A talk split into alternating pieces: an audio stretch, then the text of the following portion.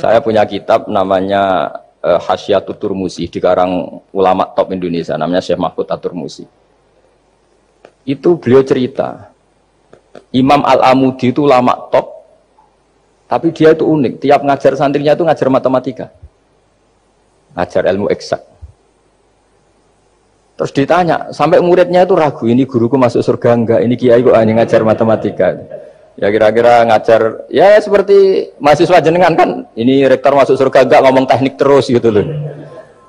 Tapi gurunya kayaknya enggak terima, di Udhani santrinya itu enggak terima, karena beliau seorang wali. Murid-muridnya itu bermimpi, bermimpi. Ini penting saya ceritakan mungkin agak aneh di dunia kampus ya, di bab ini kalau dalam teori kita, Pak On itu, mimpi sama nyata melihat itu otoritatif mimpi. Ini yang agak aneh di ilmu pesantren. Jadi melihat jenengan langsung dengan mimpi itu otoritatif mimpi. Karena mimpi ru'yal mukmin dijamin oleh Rasulullah sama dengan 46 juz'un minan nubuwah. Jadi persennya itu besar sekali 46 persen dari juz'un minan nubuwah, otoritatifnya. Nah tentu tidur yang benar. Logikanya gini, kata-kata kitab-kitab menjelaskan. Orang kalau melihat langsung itu pasti terpengaruhi oleh cinta atau tidak cinta, senang atau tidak senang, sedang butuh apa enggak. Jadi kalau saya sedang butuh dengan Pak Rektor itu melihatnya dengan penuh harapan. Jadi kalau saya sakit mau mati itu senang lihat dokter karena ini harapan rektor nggak ngefek gitu kan gitu. Tapi kalau saya politikus ngelihat ketua partai itu lebih respect ketimbang melihat dokter. Jadi gara-gara banyak kepentingan ini melihat itu nggak pernah jujur itu nggak pernah nggak pernah jujur. Jadi kebodohan manusia justru karena melihat itu kalau dalam teori kita. Makanya kalau dalam teori pesantren itu kebalik. Anna suniamun wa idamatu intabahu. Manusia itu hakikatnya tidur baru setelah mati bangun. Misalnya kita di dunia nganggap uang itu penting, harta itu penting, jabatan penting. Setelah kita mati ternyata yang paling penting itu hanya sujud. Karena kamu itu kenangan ketemu Allah terbaik itu sujud. Yang kita anggap penting di dunia semuanya tidak penting. Yang kita anggap sepele kayak sholat ternyata itu super penting. Tapi sadar itu nunggu nanti di akhirat. Ya saya ini termasuk syukur yang sadar sebelum sampai akhirat. Jadi termasuk orang yang beruntung gitu. Nah, Nah kenapa mimpi itu begitu penting? Karena tadi ketika orang tidur itu off semua, sistem sarafnya, sistem apanya. Yang ada hanya pengendalian Tuhan. Karena dia tidak bisa mengendalikan dirinya sendiri. Apalagi kalau tidurnya benar ya tentu pakai wudhu, terus pakai doa-doa, terus menghadap kayak mayat itulah standar mayat menghadap ke kiblat kayak kayak ya kayak posisi mayat itu. Sehingga dia ada intervensi pada dirinya sendiri, ya tidak punya keinginan dari dirinya sendiri. Kamu kan nggak bisa ingin wah tidur ingin ketemu wanita cantik kan tidak bisa tentukan gitu. Akhirnya ya benar-benar hanya milik Allah. Apalagi kalau kita bacanya benar, terus pikirannya benar. Makanya uniknya dalam Islam adalah doa mau tidur dengan wiridan setelah sholat itu ajarannya Nabi banyak mau tidur. Wiridan subhanallah 33, alhamdulillah 33, wabar 33 dan disempurnakan seterusnya itu. Itu ijazah Nabi kepada Sayyidah Fatimah itu untuk mau apa? Tidur. Bismika wadok tu jambi wa bismika arfa'u. Sampai doanya panjang. Allahumma aljatu zuhri ilaika. Panjang sekali doa mau tidur. Saya yakin jenengan ndak hafal dan ndak. Paling ya bismika wa tu jambi apa? Bismika wa huma ahyawam. Itu sebagian ustaz bilang itu doa ngaji katanya. Oh, itu. Ada seorang ustaz saking mangkelnya, ibu sudah baca doa ngaji, belum tak juara bismika wa huma ahya, bismika wa Wah itu kan doa mau tidur Pak Ustaz. Iya biasanya kalau ngaji tidur. jadi, jadi doa itu kalau itu doa mau Akhirnya mimpi itu penting. Karena di situ manusia nggak punya nafsu, nggak punya keinginan. Sehingga yang ada itu kata Nabi itu ada sitatun wa arbauna juz'an bin nubuwah. Sehingga dulu itu mimpi itu jadi sarana betul. Kita tahu kan cerita orang-orang dulu. Fir'aun itu kurang jahatnya, kurang kelirunya. Dia mimpi ada api dari Bani Israel yang membakar kerajaannya. Dan semua pentawilnya sepakat itu maksudnya Anda akan dihabisin kerajaan Anda oleh bayi dari Bani Israel. Begitu juga raja zaman Nabi Yusuf itu mimpi kalau ngalami ada tujuh sapi yang gendut dimakan oleh tujuh sapi yang kurus. Jadi mimpi itu sarana bahkan bahkan dari orang kafir. Karena Ya tadi yang preman ya nggak ada premannya, yang soleh ya nggak ada solehnya, semua dikendalikan oleh Allah Taala pas tidur. Sehingga tidur ini menurut agama lebih otoritatif, asal dengan tidur yang benar. Jangan tidur sambil ngerokok terus terbangun karena ininya kena nah, cerita-cerita unik begini kalau tidak orang pesantren itu tidak tahu. Karena ini memang khas-khas pembalikan satu fakta yang diyakini orang banyak. Sehingga ulama dulu itu cerita, ini saya teruskan. Imam Amudi itu akhirnya murid-muridnya mimpi. Mimpi di situ tanya, Pak Ustadz, Anda masuk surga enggak ketika hidupnya hanya nerangkan matematika? Oh iya, saya bahkan enggak sekedar di surga. Malaikat dikumpulin Allah untuk mendengarkan presentasi saya ngajar matematika. Jadi kata dia cerita Allah bilang gini ke malaikat, hei para malaikatku, kenapa kamu iman sama saya? Ya karena saya melihat engkau ya Allah, melihat kekuasaan engkau. Tapi imannya, imannya orang ini itu melebihi iman kamu. Wah ya tidak bisa saya melihat engkau langsung, ini tidak melihat engkau langsung. Kenapa begitu yakin seperti yakin kita? Oh iya. Terus Mama Mudi, silahkan ajari matematika. Mama Mudi mulai ngajari matematika. Terus beliau ngajari ya sederhana.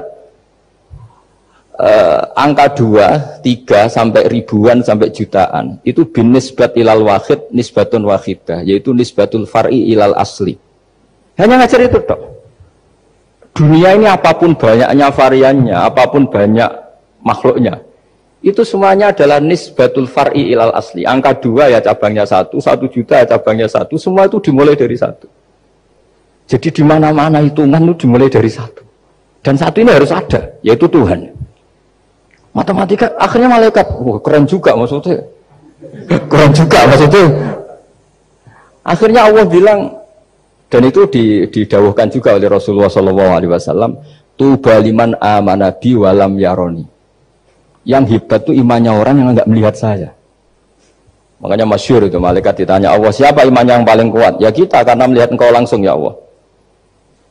Para nabi, Terus tapi yang dari sekian pertanyaan itu jawab sama yang paling ajaib adalah umat-umat Muhammad di akhir zaman nggak menangi nabinya juga nggak pernah lihat surga neraka tapi iman sama saya dan mereka punya cara untuk imannya itu berkualitas sama dengan kamu para malaikat ya di antaranya dengan cara logika tadi yang saya utarakan tadi am min ghairi syai'in am humul khaliqun kalau alam raya ini wujud maka penyebabnya harus sesuatu yang wujud masa sesuatu yang nggak wujud menyebabkan yang wujud kalau angka 10 ada, 1 juta ada, pasti dimulai angka 1. Makanya nisbatus naini wal arba'ah ila mala nihayatalaha itu semuanya nisbatul far'i ilal asli. Semua angka berapapun jumlahnya itu binisbat ilal wahid adalah nisbatul far'i ilal asli.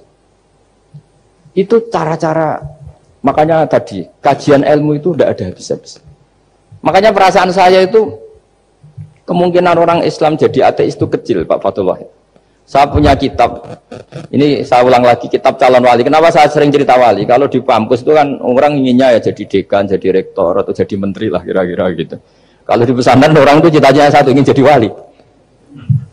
Ya, supaya majelis ini barokah, saya tidak perlu cerita dunia kampus. Kalau cerita kan corong jongu ya segoro lah. Bongso keinginan gitu kan tidak selera saya juga ada dunia saya. Supaya sampai dapat ilmu ya saya cerita dunia. Itu kitab saya punya kitab. Kitab calon wali lah kira-kira. Atau wali wali sudah wali top. Namanya kitab Tasbihul Fuad karangannya Said Abdul Haddad itu beliau cerita. Di antara ceritanya itu unik. Kata beliau begini saya itu tidak khawatir orang Islam jadi murtad apalagi jadi ateis karena kalimat la ilaha illallah itu sahlatun qoriba kalimat yang mudah sekali sehingga saya tidak khawatir orang Islam yang ketemu orang ateis, ketemu orang macam-macam. Asal diajari kalimat ini secara benar. Terus beliau cerita, yang saya takut tuh mereka masalah perempuan dan harta. Kalau iman kayaknya enggak. Singkat cerita yaitu di kitab seperti itu. Singkat cerita saya ketemu banyak orang yang kuliah di McGill atau kuliah di Amerika, di Jerman, mungkin di Norwegia, di mana-mana di Australia, dan ketemu teman-teman yang di Korea Selatan juga mereka itu orang kebanyakan yang nyuwun sewu gak keluarga kiai, tapi mereka nggak ada yang nggak tetap iman. Ketika saya tanya, kenapa Anda tetap iman? Padahal ada beberapa negara yang lebih stabil, lebih makmur dibanding negara yang mengklaim sebagai negara Islam. Itu cara berpikir ya sederhana. Enggak lah Gus, kayaknya kok Tuhan kok ada tanggal lahirnya? Enggak lah kayaknya yang namanya Tuhan tuh ya awal lah. Masa pencipta langit bumi dituhani orang yang lahirnya di bumi? Kayak enggak lah kayaknya. Jadi ya berpikir jelas padahal ya kurang ajarnya Masya Allah. Anak ini ya dugem ya macam-macam. Tapi kalau ditanya disuruh yang lain enggak mau dia. Enggak lah kayak yang benar tetap Islam. Karena kalimat ini yaitu tadi eksistensi Tuhan tadi eksistensi Allah itu La ilaha itu kalimatun sahlah, kalimatun koribah, kalimah yang begitu mudah difahami. Kenapa mudah difahami? Misalnya kita ngaji. Tuhan itu siapa? Yang menciptakan langit dan bumi. Dengan misalnya perbandingan Tuhan itu siapa? Yang lahir di bumi tahun sekian. Enak mana cara kita menerima itu? Kan keren yang menciptakan langit dan bumi. Tuhan itu siapa? Yang ada sebelum langit dan bumi. Dengan misalnya Tuhan adalah yang lahir di bumi. Keren mana? Nah, bayangkan kalau kita punya Tuhan Fir'aun. Sudah mati jadi tontonan kan terus wah gak keren maksudnya punya Tuhan kok seperti itu nah ini yang katanya saya tuh Haddad kalimat ini sahlatun qaribah. Sehingga kalimat ini pula yang kita dilatih la ilaha illallah kalimat haqqin alaiha nahya wa alaiha namut wa alaiha nub'at atau wa biha nub'at insyaallah taala minal aminin. Nah, saya ter, saya sebetulnya tadi datang tuh tidak ingin menjelaskan ini, tapi tadi kata Pak Fatul Wahid, ilmu itu kalau dikaji tambah hari tambah mudah, karena perangkat untuk menemukan bulan itu misalnya nggak rata itu gampang sekali.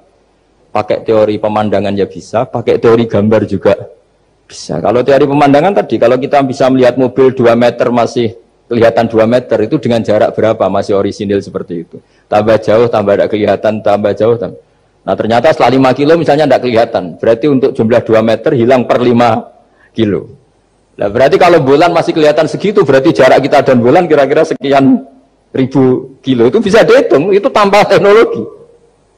Makanya sebetulnya teknologi itu nyumbang itu nggak sampai 30 persen. Yang paling banyak ya sains tadi, ya, pengetahuan itu yang kayak tadi orang menemukan pesawat itu kontribusi terbesar tetap pengetahuan. Misalnya pesawat dari bahan ini kalau kecepatan sekian kena angin pecah enggak? Tetap pengetahuan yang menopang itu. Teknologi kan paling mengantar supaya pesawat kecepatan sekian didorong mesin sekian dengan apa begitu. Nah, pesantren seperti kita ya, saya ini dididik Mbah Mun, dididik bapak saya, buyut-buyut saya, kiai. Itu sekali alim, yang alim betulan, itu ya alim betul. Ya karena memang yang repot nih yang yang yang agak-agak dukun itu ya ribet itu. Penting rambutnya gondrong, terus terkenal gak pernah mandi, terus nanti ada orang tertentu tertarik minta doa. Ini yang ribet ini, susah ini sertifikasinya susah ini karena. Tapi kalau kita, kita ini di pesantren yang coro sertifikasinya jelas. Jadi berani jadi Gus harus bisa baca mu'in gitu, berani jadi kiai harus bisa baca wahab. Aturan mainnya jelas kalau di, di ini. Yang repot tuh yang yang sebagian itu aturan mainnya ada tidak jelas terus promosinya itu pernah datangi menteri loh pernah datangi wah ya ribet kalau koran keren tuh didatangi apa menteri atau pejabat saya teruskan ya karena ilmu itu harus menyelamatkan kita sampai di depan Allah Subhanahu wa taala. Nah, ketika kita menyifati Allah itu az-zahir, dat yang begitu jelas. Itu kalau kita kan kok begitu jelas padahal nggak bisa dilihat terus kita sendiri tidak pernah melihat. Tapi eksistensi Tuhan sebagai Tuhan yaitu al-wajibil wujud itu jelas sekali karena nggak mungkin suatu yang wujud diciptakan oleh yang tidak wujud. Kenapa harus awal? Masa pencipta datangnya terlambat? Terus juga harus bakok. Bakok itu abadi atau al-akhir kalau dalam bahasa Quran. Masa zat yang superior kemudian kalah sama yang diciptakan. Berarti nanti ada kekuatan besar yang mengalahkan Tuhan. Ya kan ya aneh, kekuatan ini dalam kendalinya kemudian Allah kalah kan tidak mungkin. Makanya disebut al-akhir. Allah pasti tidak ada yang mengalahkan. Terus di antaranya lagi disebut kiamuhu binafsihi. Kalau dalam bahasa Quran disebut al-qayyum. Zat yang berdiri sendiri. Gak boleh Tuhan butuh yang lain. Kalau butuh yang lain berarti bergantung pada yang lain. Dan nggak usah jadi Tuhan lah kalau masih butuh yang lain. Sehingga karena kekuatan ini, saya ulang lagi, karena kekuatan ini, ketika anak-anak mahasiswa kuliah di Jerman atau di Swiss, di negara-negara yang lebih bahagia ketimbang negara yang mayoritas muslim, itu mungkin mereka tertarik sama sistem negara itu karena ada jaminan sosial ini. Tapi nggak pernah tertarik sama Tuhannya negara itu. Karena dihitung-hitung tadi Tuhannya mesti keren kita gitu. Jadi, ini cerita ke saya Abdul Haddad. Kata saya Haddad, kamu udah usah khawatir lah umat Islam murtad atau jadi ateis gitu. Karena penjelasan tauhid Islam itu begitu jelas. Jadi by design manusia itu pasti nerima tauhid kira-kira gitu. Jadi ini pentingnya ad Jadi Allah itu begitu apa? Jelas. Tapi Allah juga mensifati dirinya al-batin. Nah, al-batin itu gak mudah dikenali. Kenapa? Karena tubuh kita desainnya ini profan. Tubuh kita tidak sempurna, rentan.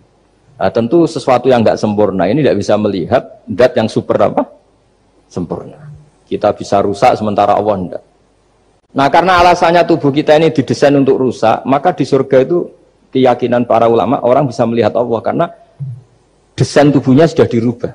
Dari desain profan menjadi keabadian.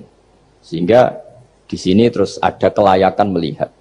Itu pun tetap min ghairi kaifin walan hisorin, tetap ya bisa melihat tapi corong Jawa itu kecelok melihat tapi tidak sampai faham.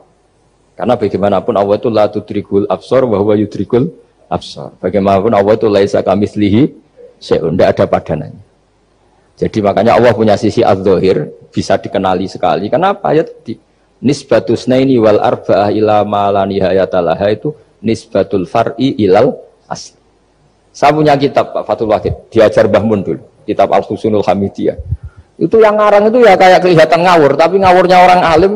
Jadi di situ ada gambar. Gambarnya itu nggak jelas. Mungkin penangarangnya juga nggak bisa gambar kayaknya.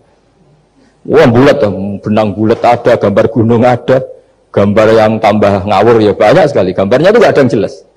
Tapi dari nggak jelas itu dia bilang gini, gambar yang bulat ini, yang nggak jelas ini, tetap kamu punya rumus kan? Itu dimulai dari satu titik Mau gambar gedung tingkat lima, mau gambar hutan ada harimau-nya, tetap dimulai dari satu titik. Ya alam raya ya seperti itu, mau ada Mars, cek, mau ada Jupiter, kayak tetap dimulai dari situ titik. Nah ini namanya nuktotul wujud, titik kewujudan, yaitu Allah Subhanahu wa Ta'ala. Sehingga ketika kita ngaji, ketika di pesantren dulu, penjelasannya adalah Al-Quran maknanya dipadatkan di Fatihah, Fatihah dipadatkan di Bismillah, katanya Bismillah dipadatkan di titiknya Nah titik ba ini dianggap titik awal wujud bi kana makana wa bi yakunu mayakun. Kira-kira Allah mentitahkan karena saya semuanya yang ada ada dan karena saya yang mau ada bisa saya adakan. Nah, itu sirinya lah. Jadi menerangkan tauhid itu pakai gambar. Gambarnya keliru sekali lah kalau dalam orang seni mesti lihat gak seni itu. Karena dia gak butuh gambarnya, butuh mau menjelaskan buat dunia sebanyak ini, buat alam raya sebanyak ini tetap dimulai dari satu titik. Nah, sehingga di sini ada tauhid kul huwallahu ahad, Allahus samad, tak terus ya. Nah, saya mohon lewat penjelasan ini ya, baik orang yang ahli teknik maupun ahli medis, ahli apa saja, tolong latihlah memberi penjelasan yang mudah. Sehingga agama ini mudah dicerna. Sehingga kalau ini dijelaskan cara mudah beragama itu jadi gampang. Makanya ciri utama agamanya orang-orang baik itu satu. Man rodiya billahi robba. Rodiya itu seneng banget. Kenapa seneng banget? Karena memang agama ini nyaman, indah. Jadi datang dengan kebenaran yang mudah dicerna. Coba kalau agama ini datang dengan cara misalnya gini, kamu harus menuhankan ini. Dan kita tahu itu lahirnya di bumi. Kan ada yang ganjel. Kok Tuhan sama buminya dulu buminya ini, ini gimana ini? Kan pusing. Bu Anda profesor nggak punya, nggak bisa jawab itu. Tapi kalau Tuhan itu adalah yang ada sebelum langit dan bumi kan ya iyalah masa Tuhan terlambat datangnya kan terus enak itu menerimanya itu makanya di antara kekalahan Fir'aun berdebat ya Nabi Musa ya Nabi lah juga proses ya Nabi Musa ketika ditanya Fir'aun wama Rabbul Alamin Tuhan kamu itu siapa jawabnya Nabi Musa Rabbus Samawati wal Ardi yang menuhani langit dan bumi itu Fir'aun masih bisa ngeles saya jalan-jalan ke mana-mana, yang dituhankan saya, berarti yang Tuhan ya saya dong. Ma'alim tulakum min ilahin apa? Ghairi kata Fir'aun. Soal Tuhan kamu di langit, begini kata Fir'aun. Haman dipanggil, Haman bikinkan piramida yang paling tinggi. Saya ingin melihat Tuhannya Musa. Musa bingung kan? Padahal kalau naik piramida nanti Fir'aun pun tidak bisa melihat Allah kan? Wong yang Nabi yang kiai aja nggak bisa melihat apalagi Fir'aun. Padahal celakanya ketika dia tidak melihat Allah, dia akan mengatakan Allah itu tidak tidak ada ribet kan? Itu penjelasan tentang Tuhan ini sebetulnya sudah absolut lah. Robus sama wati di Tuhannya langit dan bumi. Tapi itu gak ngefek, di perdebatan gak ngefek. Yang ngefek adalah ketika Musa bilang gini, Robbukum wa robbu abaikumul awalin. Sing nuhani buyutem. Wah kaget pengawal. Pengawal-pengawalnya langsung do iman meskipun secara siron, secara rahasia. Iya, nah, Quran pangeran berarti buyutnya radi pangeran. Kan pangerannya putu nih, berarti buyutnya wah ribet kan? Ya kalau Fir'aun Tuhan, bapaknya tambah Tuhan kan, mbahnya, buyutnya. Akhirnya kata pengawal Fir'aun, geblek tenan Fir'aun. Artinya apa? Kadang argumentasi yang sudah benar yaitu Tuhannya langit dan bumi kan ya benar lah. Tapi itu tidak ngefek di perdebatan tidak tidak ngefek. Yang ngefek adalah ketika rob hukum warobu abaikumul awali yang nuhani nenek moyang kamu. Orang mulai mikir kalau Fir'aun itu Tuhan, lalu nenek moyangnya Tuhannya siapa? Jadi ini seninya, makanya di antara syarat Nabi, jadi Nabi itu sidik, amanat, tabligh, fatwa.